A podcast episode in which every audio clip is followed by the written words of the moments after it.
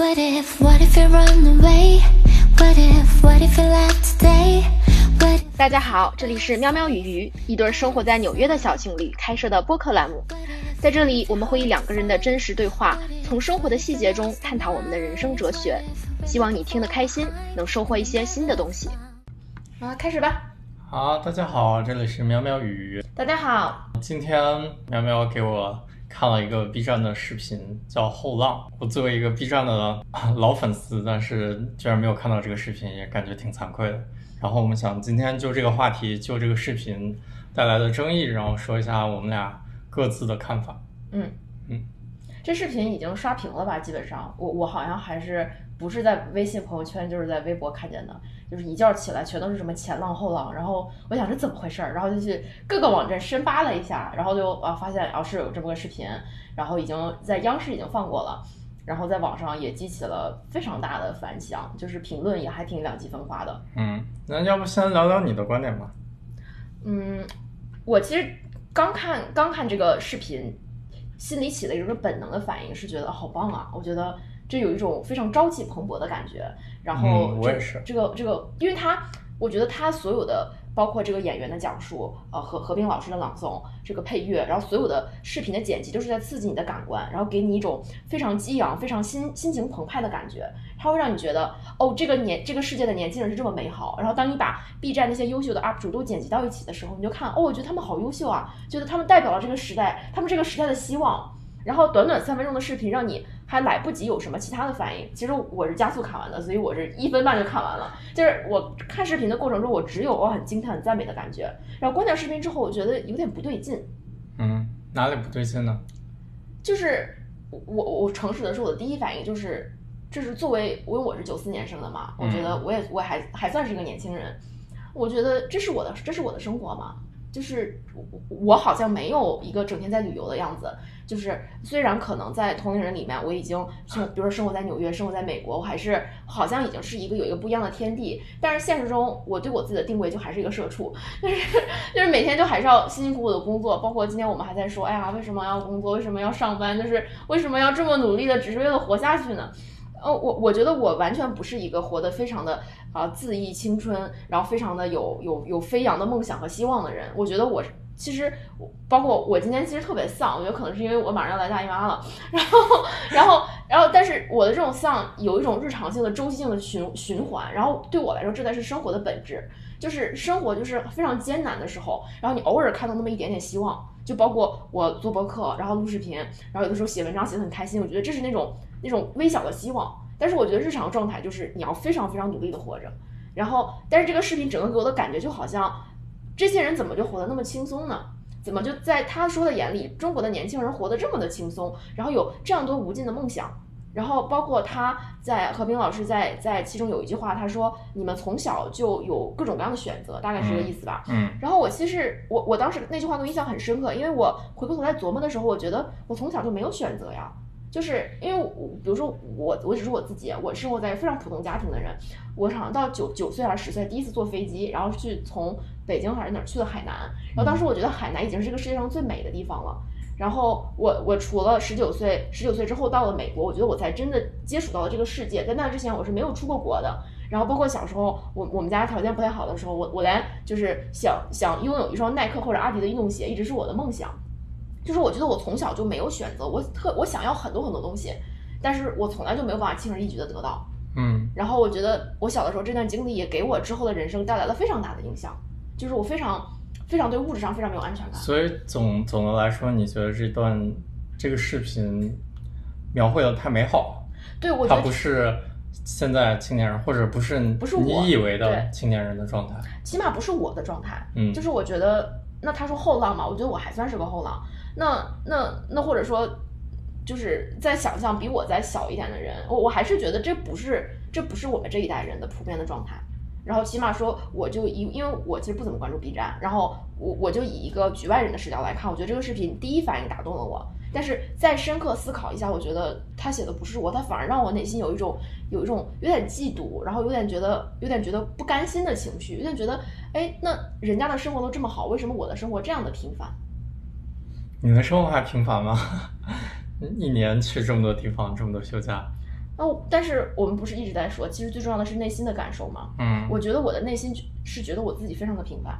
嗯如果我不觉得自己平凡，我也不会有这样那样的心理问题，就是那样那样就是这样那样的挣扎。好，就是我我觉得，不管你觉得我是怎么样，或者可能听众觉得我是怎么样，我的我的我的内心深处是觉得自己非常非常的平凡，然后觉得自己就就觉得自己的生活会很平淡，所以所以我才要努力的去找一些让自己能够快乐，或者让自己不那么平凡，让自己有点发光的东西。所以你看到这个视频给你的感官是，你感觉被刺激到了，你感觉有点嫉妒里面的人他们所呈现出来的生活状态。对，就是他把各个得 UP 主剪辑到一起的时候，嗯有有有什么把传统的变成现代的，嗯然后有跳舞的，然后有做手办的，嗯有高空跳伞的，然后有有各种各种大 UP 主，还有那些特别漂亮的小姐姐，我觉得哇，人家才是光鲜亮丽的年轻人。就是他就好像把一个非常闪闪发光的模板扔到你面前，嗯说看，这就是我们中国的年轻人。那我觉得我在哪儿呢？找不到自己。哦，我就先说这个视频吧。然后我第一遍看，我今天下午才第一遍看。然后看完之后，我第一个感觉就是，啊、我感觉挺好，挺震撼的。但是给我最直接的点是，就何冰老师他作为一个，就是代表比我们大一代的人，就是他代表四四五十岁我们爸妈这个年龄的人，然后他，但是他对对我们的对话，第一次是一种平等，而且是有点羡慕的这种角度的对话。就这段对话对我触动还挺大的，就是它是一种，首先是一个基于平等的这么一个对话，但是在我的成长经历中，我很少有看到真的有长辈们对你是一个一个平等的视角来说出这样的话，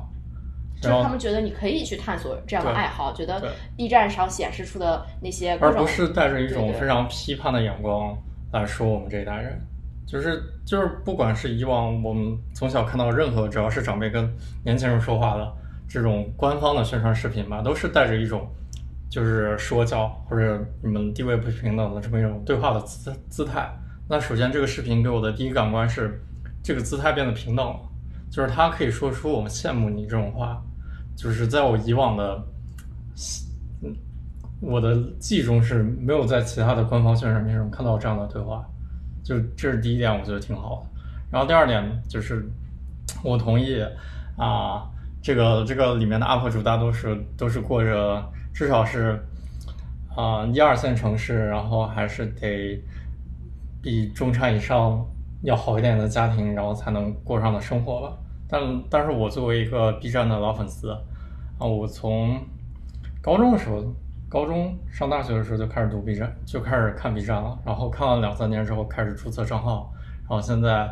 居然已 已经已经有七百多天的历史了。然后就是我是一步步看着 B 站从一个小破站，从一个搬运其他，他刚开始搬运那个日本的漫画嘛，然后是到日本版权，然后一点点变成了现在一个类似于在中国最像 YouTube 的这么一个平台，只只针对于青年人的这个这么一个平台，我觉得我我感慨还是挺多的。我觉得相比于我们我们小时候啊、我们的选择，我觉得现在的人啊、比我们当时那一代的人选择是要多的。其实我还想说，你觉不觉得这是一个阶级分化的问题？就是我们我们不得不承认，B 站所代表出来的那些年轻人是存在的，嗯的确是有这样一群发光发亮的人。但是，我觉得有没有可能在当代中国也有另外一群非常非常平凡，就是在日常的生活中挣扎的年轻人？就是因为年轻人这个群体已经已经是如此两极分化，所以所以来自于长辈的这样一个平等的，或者是有点羡慕的视角是真实的。然后包括现在像你说的这些 B 站反映出来的这群中国最顶尖的年轻人，这种反应也是真实的，嗯，只不过他们反映的是一小波人，对年轻人对其中一小波人，所以我觉得如果就是如果他这个视频不是说中国的年轻人，而是说 B 站的年轻人，而是说哎这个是这个事物有这样一股正向的力量，嗯那来来或者或者说他单纯把它做成一个 B 站的宣传片，就来 B 站你能看到什么？你能看到这些有着多种多样的选择，有着多种多样兴趣的人，你能看到他们非常自由的生活，然后而不是把它呃而不是把它改描写成一个呃一个像是代表了中国老一辈的人对中国所有年轻人的羡慕。就这种东西，因为他把这个话题跨跨跨度的太广，所以会让很多人就觉得这个好像自己没有被包括进去。对，就就觉得我这个是不是谁在羡慕谁，反正这就是就是表达羡慕的人和被羡慕的人好像都跟我没有什么关系。就我起初以为这只是一个 B 站的广告，但是后来发现他在央视上播了，然后就在央视上播的感觉就不太一样了。就所以它其实是一个迎合主流媒体，尤其是迎合可能四五四五十岁的一些中年人，他们对于对于后对对于年轻一代的看法，就是很期待吧，我觉得肯定不是看法，因为就四五十岁的人，他们肯定有下一代，他们肯定知道自己的下一代是什么样子的。但是这个表现的就是一种非常正能量，就是他们觉得哦，原来这一代人还可以变成这个样子。我觉得不是看法，而更多的是一种期待。我觉得这个之所以还能在央视上播，也就说明这种期待是也挺符合这符合个主流主流的思想对的。我觉得就有点像，可能是 B 站的管理方、宣传方是是是要跟一个这个社会最主流的当权者展示，我们 B 站不是一个乌烟瘴气的地方。嗯然后我们代表的是中国最先进的一批青少年，是是是代表中国甚至能向世界输出的价值观。我觉得另一个点我想说的就是，作为一个喜欢看动漫的人，就是在我成长经历里面，喜欢二次元一直都是一个被相当妖魔化的这么一个概念。就是假如说你在大学里面听到谁谁谁是一个二次元少女或者是一个宅男，这明显就是就跟当年的屌丝一样，就在你脸上贴了一个标签，就是你是一个废柴啊或者特别渣呀、不是入社会主流的这么这么一个情况。我觉得这个视频让我现在看来就是，B 站不就是把二次元正当化了？二次元可以是就像你学小提琴或者喜欢一个其他什么东西，是一个正常的爱好，就它不一定要被妖魔化。可是二次元本来就不应该被妖魔化呀。就是我我忽然明白我们两个之间的分歧在哪儿了，就是你已经接受了。啊，B 站的这些东西可能曾经是属于乌烟瘴气的，是一个事实。然后现在因为这个视频，它的整个的呃包装啊，它的它的它的角度是非常的取巧，然后让这个主流观点就是曾经压抑表达的这样一种权威式的呃阶层会觉得，哎，其实它代表的是一种非常非常先进的中国年轻中国年轻人的这种这种这种状态。嗯，就是这好像是打了你一巴掌，然后二十年之后给你一个甜枣，然后你就觉得这枣特别好吃。但是就你有没有觉得，不管是二十年前还是三十年前，就不管是曾经二次元有没有被人觉得是边缘化的，任何的爱好和诉求其实都是合理的。就是就是，也许这些东西本来它就它就它就应该是存在着的，就是它它没有代表着最先进的一批文化，它只是存在着，它只是就像这个世界所有东西一样，它就是存在着，任何东西存在着，它都是它都是合理的，就是平凡的，还是多样的、传统的、现代的、中国的、世界的，它们它们都是一样的东西。但是这个就是曾经，比如说电竞、打游戏，二次元这些东西都是不允许被存在的，就是他们是一个非常被边缘化、非常被妖魔化的这么一种习惯，但是现在被证明化了。但是我们应该去啊，你先说。没事儿，你说。我就想说，我们去质疑的是不是曾经妖魔化这个电竞的权威本身呢？而是说，你为什么觉得这个东西不好，你就你就能够给它贴上一个标签，而不是说你现在觉得它好了，所以我们要来歌颂你，你觉得它好，我们要来为你终于把这个大石头搬开了，来欢来欢欣鼓舞。我们难道不是应该说觉得要欢欣鼓舞，我只是我只是没有觉得这个视频有有，就是我承认它不代表所有人，我觉得它里面就展现的所有 UP 主绝对是中国，嗯、前百分之五的人才能做到的事情，对吧？所有的青少年里面，但是我只我只是想说，我对他没有那么大的，就没有那么大的负面的观点，我我理解，然后我特别能理解你的这种心态，嗯。就是这种心态就好像是，想想有没有什么有没有什么恰当的比方？就因为我这样经常在播客里面吐槽，我曾经特别想要变成一个美国华尔街的精英，然后这种感觉就好像是我曾经很多年都没有被华尔街的精英认可，然后他们觉得我是一个呃完全没有办法做律师的人，然后忽然有一天我我我我被抬旗了，然后就是忽然有一天我忽然获得了这个这个阶层的认可，然后这个阶层意识到哦原来我其实是有价值的，然后这个时候我觉得内心觉得特别的感动，我觉得哇靠，青天大老爷终于开眼了，我的价值终于得到认可了。但是这种东西有一个前提，就是你你非常需要这种主流的认可，你非常需要像何冰演员老师的这样一个声音去告诉你，我看着你，我羡慕你。就是我们潜意识里需要这种来自父权和强权文化的认可。嗯，那你觉得是不需要的吗？我觉得，我觉得需要是一种现实，嗯，就是需要是是根植在每个人的文化基因里面的。这也是为什么我第一次看到这个视频的时候，第一反应是觉得，哎，还是觉得挺开心、挺振奋的。然后包括你现在还是觉得心情激荡不已。然后包括这个视频在社会上起了那么多反响，有很多好的反响，那它肯定也是就是很多人内心的这种渴求、肯定的欲望是真实存在着的。就我没有看，就是其他地方的帖子、知乎啊、公众号啊什么的，就是那主流的对于负面的反响，除了它不能代表所有年轻人，还有什么呢？我觉得还是还有就是，它还是美化了中国年轻人的现状。嗯，就是其实中国的年轻人有很多问题，不光是中国年轻人，世界到哪儿的年轻人都有问题。但是中国年轻人问题也有很多是非常贴合于中国现在的社会情况的。嗯就比如说追星族的年轻人，其实很没有办法包容与他们不一样的声音。就是中国的年轻人，呃，我觉得就是还是根据我在在微博上围观这些饭圈撕逼的经经验来看，我觉得有些就是。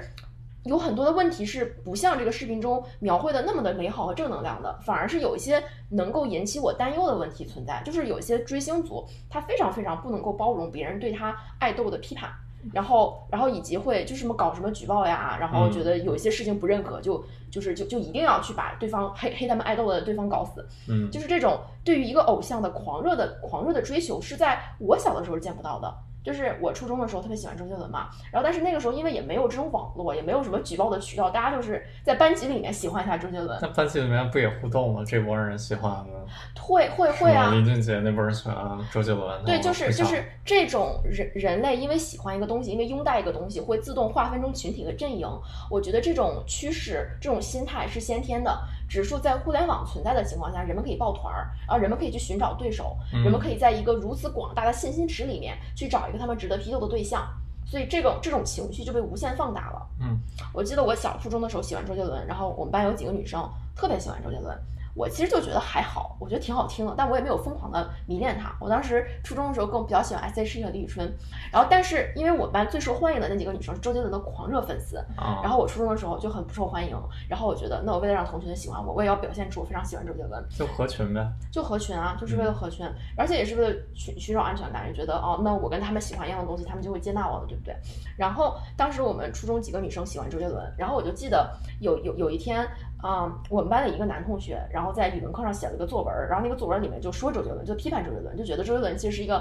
没有什么啊、没有什么才华的人，还这么多人喜欢他，觉得他实在是实在是不正常。但其实他就写个作文嘛，也是也是很正常的表达他的看法。嗯然后这个作文呢，就就就不知道怎么被其中一个女生看到了，然后他就把这个作文这个卷子从老师的办公室偷出来，然后给全班女生看，然后他就非常生气，就说一定要去告他。然后呢，他们就就是这些这些女生也拉上我，然后我就就因为我还非常恐惧，我觉得我觉得我没有选择，然后呢就把那个男生的什么桌子啊、椅子啊全都扔全都踹在地上，然后在在在他桌子上用涂改液写上什么王八蛋之类的，然后把他卷子撕了，就是这种非常非常过分的方式。然后然后最后那个男生就他他就是他就是把东西收拾好，他也没有说什么。就因为是女生嘛，就是他也不能真的去打女生。然后，但是那件事情我一直记到现在，就是我当时觉得自己做的没有什么问题，因为我觉得这件事情不是我发起的，我只是在他们跟着去踹人家桌桌子的时候把东西扔得满地都是。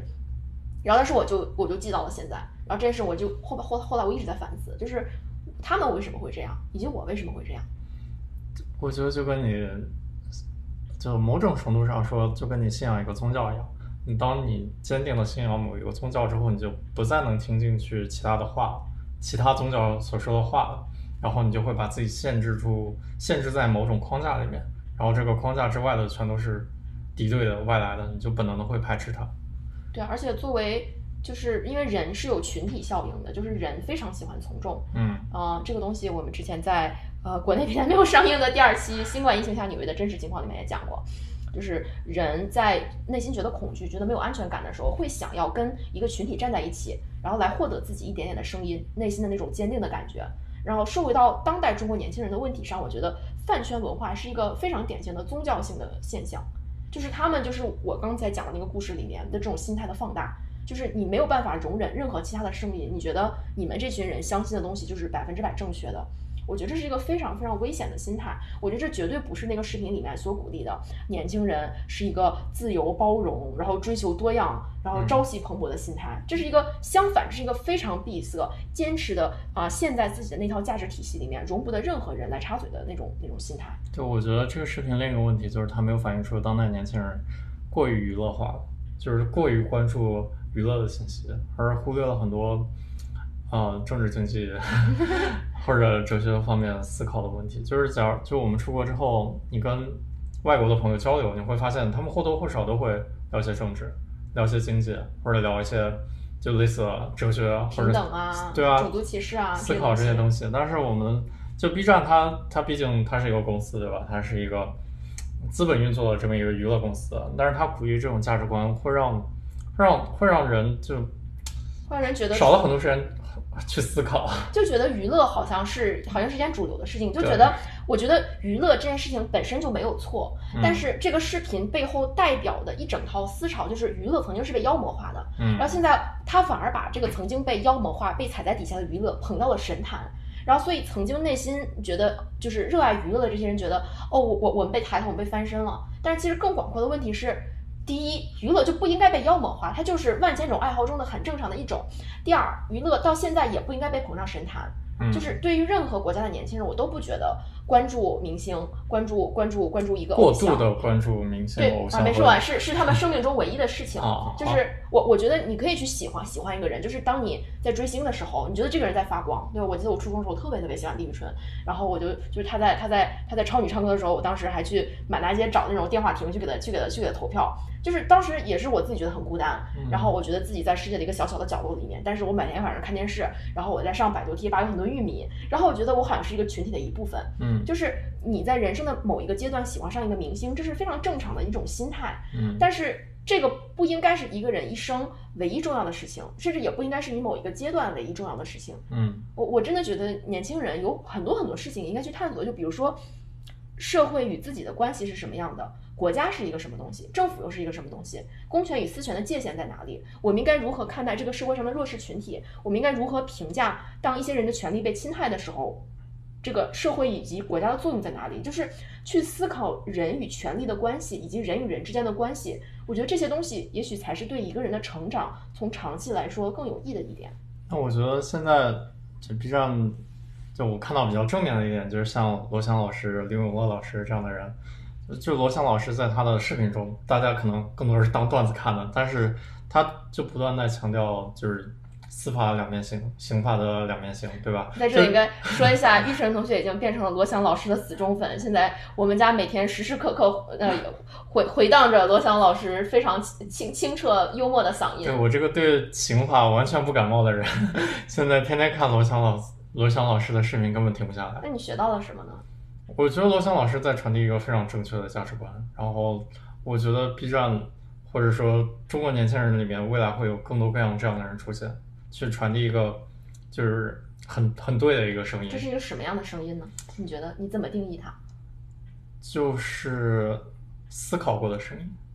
就是对正义的思考，对我觉得是对事物两面性的思考。对，就是我我我我非常有点震撼的就是你居然现在才就是你居然从罗翔老师的视频中学到了这一点，因为作为一个法法学学生，这真的是我我们一直以来就被就被教育，你看问题永远是要从两个不同的角度看，就是尤其是对于一些社会性话题或者对于一些法律话题，嗯一个东西的判决，当我们当我们说这个世界上发生一件事。其实是没有绝对的对和错，只是不同的考虑，就是你到底是要效率还是要公平？说你你是考虑解决今天的个案正义，还是考虑未来这个在类似事情发生的时候你要怎么防范？就是这个社会的问题是非常复杂的，应该是我觉得这个这种价值观，就是对一件事物非常多样化的思考，才是真正的所谓的自由、包容和多元。嗯而不是我们都喜欢不一样的明星，然后我们有人去高空跳伞，有人去玩手办，就不是这种多元，而是对对思考的多元，对价值观碰撞的一种多元。对，就是我真的是看了罗翔老师的视频，然后才深深意识到，就是刑法为什么是两面性？为什么你要保障就是罪犯的权益？为什么罪犯一定要有人权？为什么要限制公权力？就是他的视频一直在传达这样的这样的观点，但我觉得，啊、对啊，未来会有更多各样这样的这样的人出现。就是你可以把一些很严肃的东西，或者金融，比如说法律这些东西，以一种相对娱乐化的形式，然后相对能让现在年轻人更容易接受的形式来传播出来，这是可以做到的。但是你要想，罗翔老师的初衷也不是为了引起年轻人的共鸣，他只是为了他只是为了帮大家准备司法考试而已。罗翔老师也是一不小心就火了。一不小心当了网红。其实罗罗罗翔老师火是必然的。对我我不是跟你讲过，因为我大学是中国政法大学的，然后罗翔是我们的大学的刑刑法刑法的老师。嗯，然后真的是他的每一节课都是爆满，就是每年选课的时候，他的课你永远是选不上的。然后即使是选不上，但是我们允许旁听，所以他的那个课如果是在一个两百人的阶梯教室，这阶梯教室我就坐都能塞四百个人，就是走廊上都满满满满坐着人，然后大家全都去挤着听他的课，就是因为就是罗翔老师真的不仅仅是在视频中是那样，他上课就是这样的，这就是他他跟世界交流的方式，这是他对待法律、对待学生的方式，就他以一种非常幽默的态度去去给你传达一些能让能让你觉得受用终生的道理。对，我觉得，嗯，这就每个大学或多或少都有这样的老师。嗯，但是我们再回到罗翔老师，我觉得这个精髓不在于娱乐化，而在于他用娱乐化的方式讲述了一些能够引人深思的道理。对。但是 B 站这个视频我没有看到这一点，我只看到他在说，是对，我觉得这个短视频它是缺乏这一点的，就是它鼓励的都是过于娱乐化的东西。我觉得这个视频还有一个非常大的问题，就是它不够真实，它没有反映这个中国最真实的社会的情况。那什么是中国最真实的社会情况呢？那你记不记得前两天我们看过的一个呃 YouTube 上一个说电影，就讲重庆棒棒的故事。然后那个电影是一个纪录片，它讲的是重庆棒棒这个职业。我之前完全不知道什么是棒棒，是因为重庆是山城，所以它的这个街道起伏非常多。你经常搬个家，你就要上十层楼，然后它普通的街道都是有非常多的起伏，所以棒棒就是挑夫，就是专门身上扛一根棒棒帮人运送重物的。然后这些人从事这些职业的很多都年龄很大了，五六十的六七十岁，还在做这种最最最底层的职业。然后看了之后，我非常的震撼，因为他就是完全在展示出这些单纯凭借劳力，一直到五六十岁这种我们觉得该退休的年龄，还是在不断的劳动。但是他们还是在这种简单重复的生活中去寻找自己的快乐，就他们还还是坚持的想活着，还是心里有一股希望，就觉得我在凭借我的劳动赚钱，我是光荣的，我每天是非常踏实的，这是我应该做的事情，就是真让我心里觉得超级超级震撼。对，而且我觉得当时那个视频最震撼的一点就是拍摄的人是其中的一个棒棒，他是军人退伍，然后转业，然后决定作为棒棒，然后他自己拍的视频，所以这个视频没有任何虚假的成分，从头到尾都是百分之百真实的。他们遇见的所有事情都是百分之百真实的，然后，然后他们秉持的信念就是我劳动在赚钱，我是正当手段在挣钱，我没有去。做不该做的事，没有没有没有偷偷，就是坑蒙拐骗啊什么之类的，就是这种价值观，在现在人很多人看来可能是挺蠢的。就是现在我们主流社会的，也不能说主流社会吧，就很多鼓励的一点就是大家用脑子去赚钱，用知识去赚钱，用信息去赚钱，而忽略了就是还有一部分人，他们如他们没有办法接受到这些信息所谓的知识，他们秉承的信念就是用。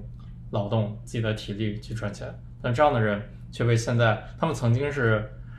嗯，最最主流的意识形态，但现在就却完全被边缘在社会主流之外了。我觉得现在真的是那个 B 站后浪视频里面展示出的那些 UP 主的片段，他们都是在凭借自己惹人喜欢，然后展示自己生活中光鲜亮丽的部分去赚钱，然后这些的确是赚钱的一种方式，但是有多少人能够做到这一点？有多少人他平凡的生活是可以吸引这么多眼球和流量的？或者我们说到最后，那这个社会有那么多人，大部分人都是流量和韭菜，只有小部分人能够站到头部，能能够把自己的生活就是展示出来，能够得到别人的喜爱。就是当我们去每个人去看这些人的时候，我们的确他们非常吸引我们，因为他们有我们没有的东西。但是其实有没有可能在长期而言，更能打动人的，反而是对于真实的这这种广阔底层群众的描述？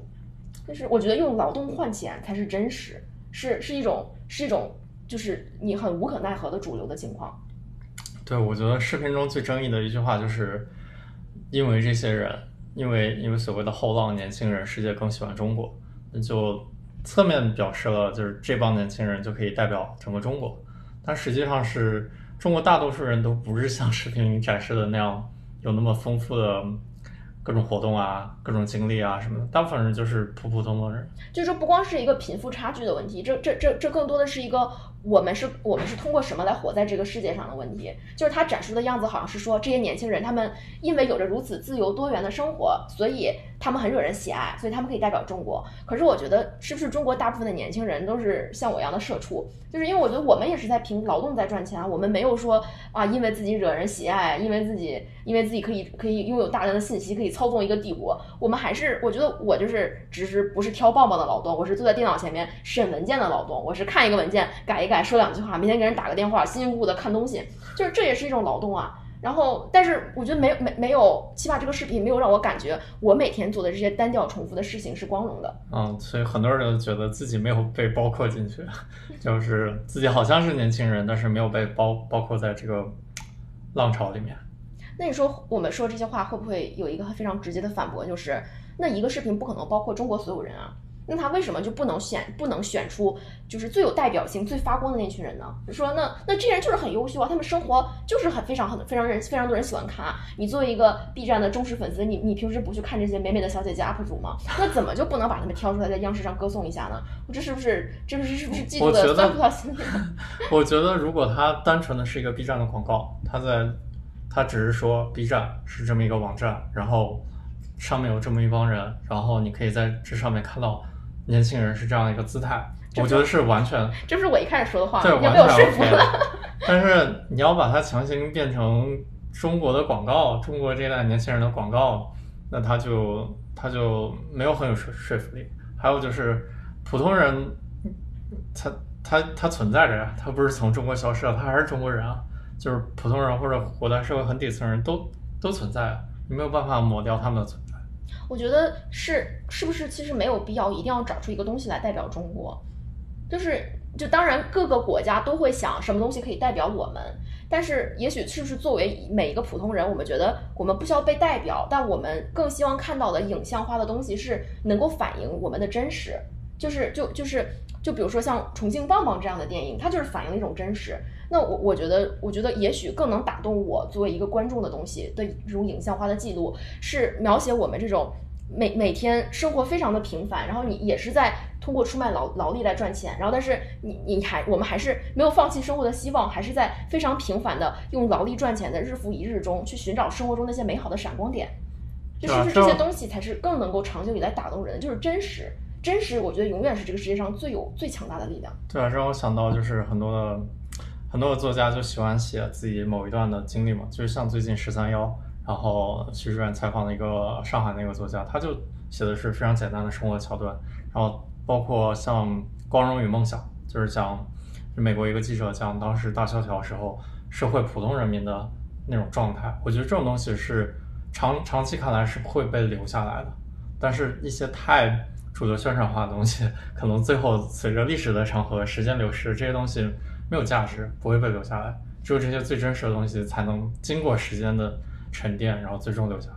我觉得是因为真实的东西它是真实的，但是当 B 站这个视频试图用一种精神来代表整个中国当下的年轻人，我每个人都知道这个东西不是真实的，它是一种想象。嗯，它是人类这个想象力极其强大的物种构建出来的另一个想象力共同体，就是是是代表着他们希望别人看到自己的样子。或者是，或者是他们对对一种年轻人这样一种抽象的概念的一个群体想象，他们并没有反映那种最细微的、最平凡的一种生活。我觉得作家作家描写的真实是非常非常激动人心的。但是你有没有想过，为什么你只有这些，就是你只有这种想象，一种不符合真实的想象，才能够引起很多很多人的关注呢？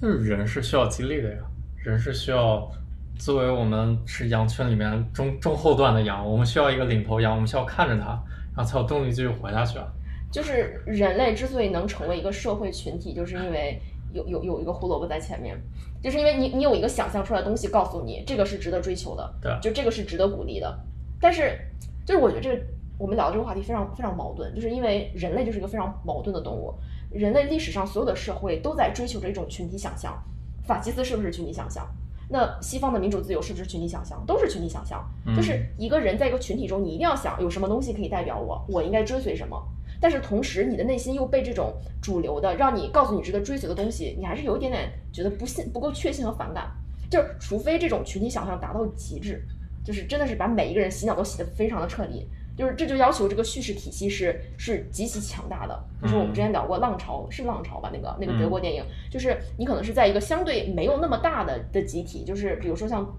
一个一个班级，或者说德国可能人口也没有那么多，所以你在这样的一个人群下，你比较容易形成一种如此强大的群体想象，让每个人都不会去质疑。但是我觉得在中国这么这么大的一个国家，一个十几亿人口的国家，你你真的能形成一个这样的群体想象吗？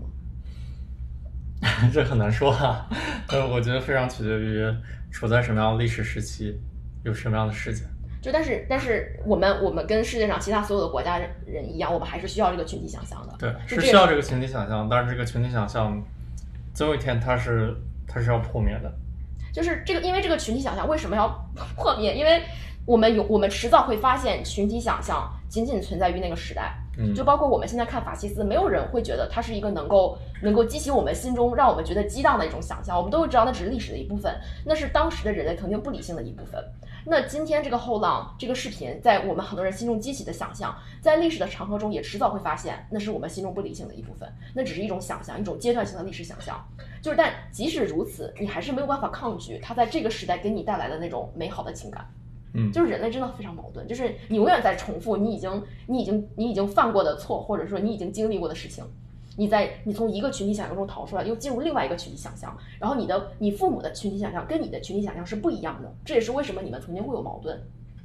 就是就比如说，我觉得就像我们一开始聊到这个视频，曾经二次元娱乐是被边缘化的，因为曾经我们的父辈们觉得，就是群体想象是劳动，对不对？群体想象是是是是是辛勤的干活，是脚踏实地的工作。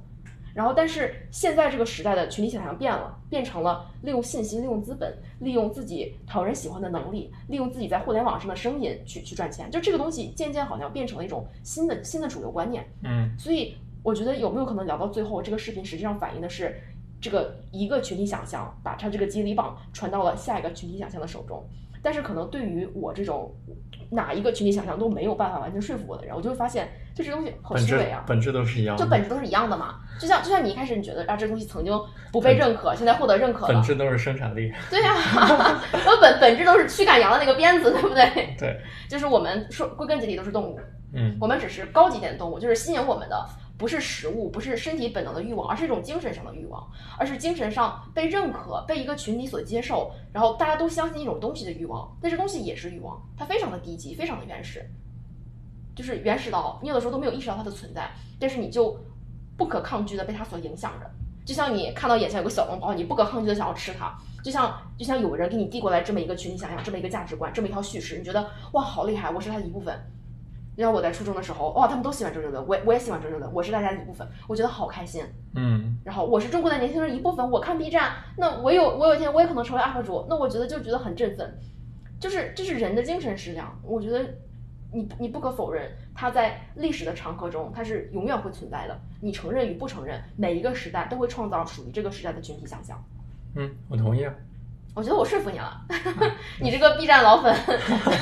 你就这样那样投敌叛国了。嗯